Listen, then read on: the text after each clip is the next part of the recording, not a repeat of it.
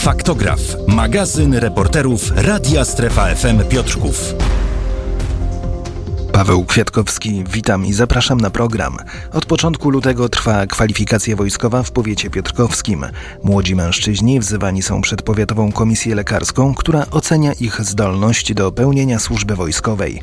Nasz reporter Mateusz Adamczyk sprawdził, jak wygląda cały proces przeprowadzania kwalifikacji wojskowej.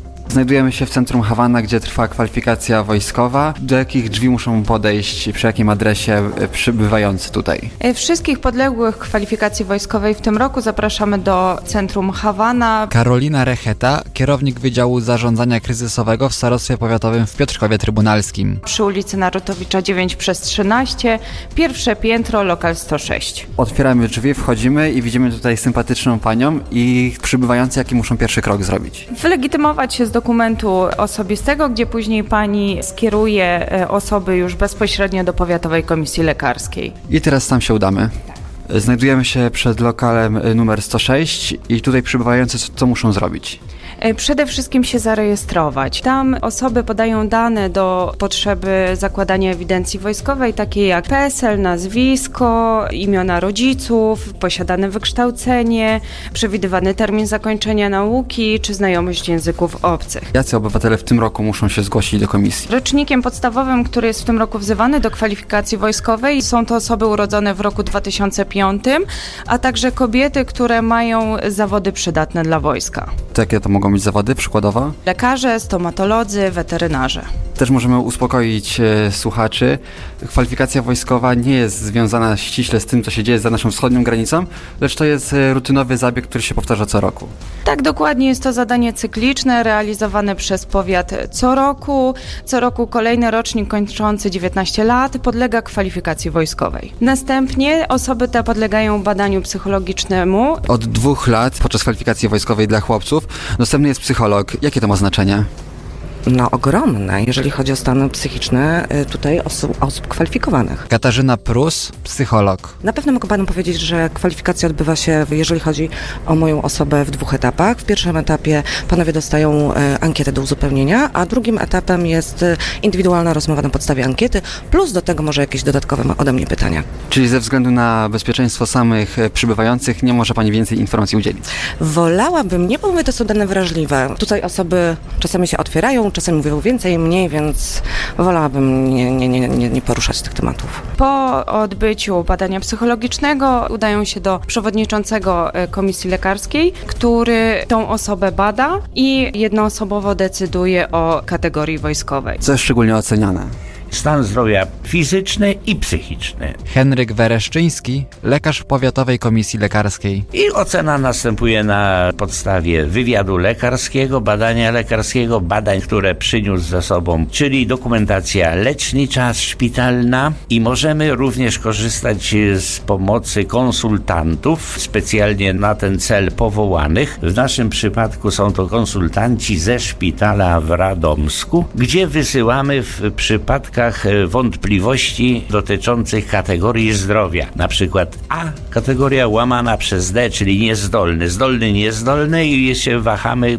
jaką kategorię dać, więc możemy sobie zasięgnąć informacji, e, konsultacji tychże wąskich specjalistów i wtedy oceniamy zdrowie. Przewidywane są cztery e, kategorie wojskowe. Jest to kategoria A, czyli zdolny do służby wojskowej, kategoria B, czasowo niezdolny do służby wojskowej, kategoria D, niezdolny do służby wojskowej w czasie pokoju, z wyjątkiem niektórych stanowisk służbowych przeznaczonych do terytorialnej służby wojskowej i kategoria E, czyli trwale i całkowicie niezdolny do służby wojskowej w czasie pokoju oraz w razie ogłoszenia mobilizacji i w czasie wojny. Od czego to zależy, która kategoria jest przyznana? Od tego, jaki stan zdrowia tego danego kandydata do służby jest, czyli pod względem fizycznym i psychicznym. No, najczęściej są to ludzie zdrowi, to są rzadkością, kiedy niewielki bardzo procent niezdolnych zupełnie do służby albo niezdolnych do służby w czasie pokoju. Większość jest zdolnych. Jakie przypadłości mogą wykluczać e, mężczyzn do przydzielenia kategorii A? No to już poważne są schorzenia e, natury psychicznej i natury fizycznej. No, przebyte operacje, które powodują e, upośledzenie czynności ustroju, które się nie kwalifikują do służby wojskowej, albo schorzenia przewlekłe, kiedy nie ma możliwości wyleczenia tych schorzeń i one też dyskwalifikują. W większości to są teraz mężczyźni bardzo dobrze zdrowotnie pod względem wzrostu i pod względem wagi. Y, Część jest otyłych osób y, z nadwagą. No, świadczy to o dobrobycie społeczeństwa. Czy takie badanie, które tu jest przeprowadzane, lekarskie, może być stresujące dla tych młodych chłopaków? Nie, nie jest stresujące.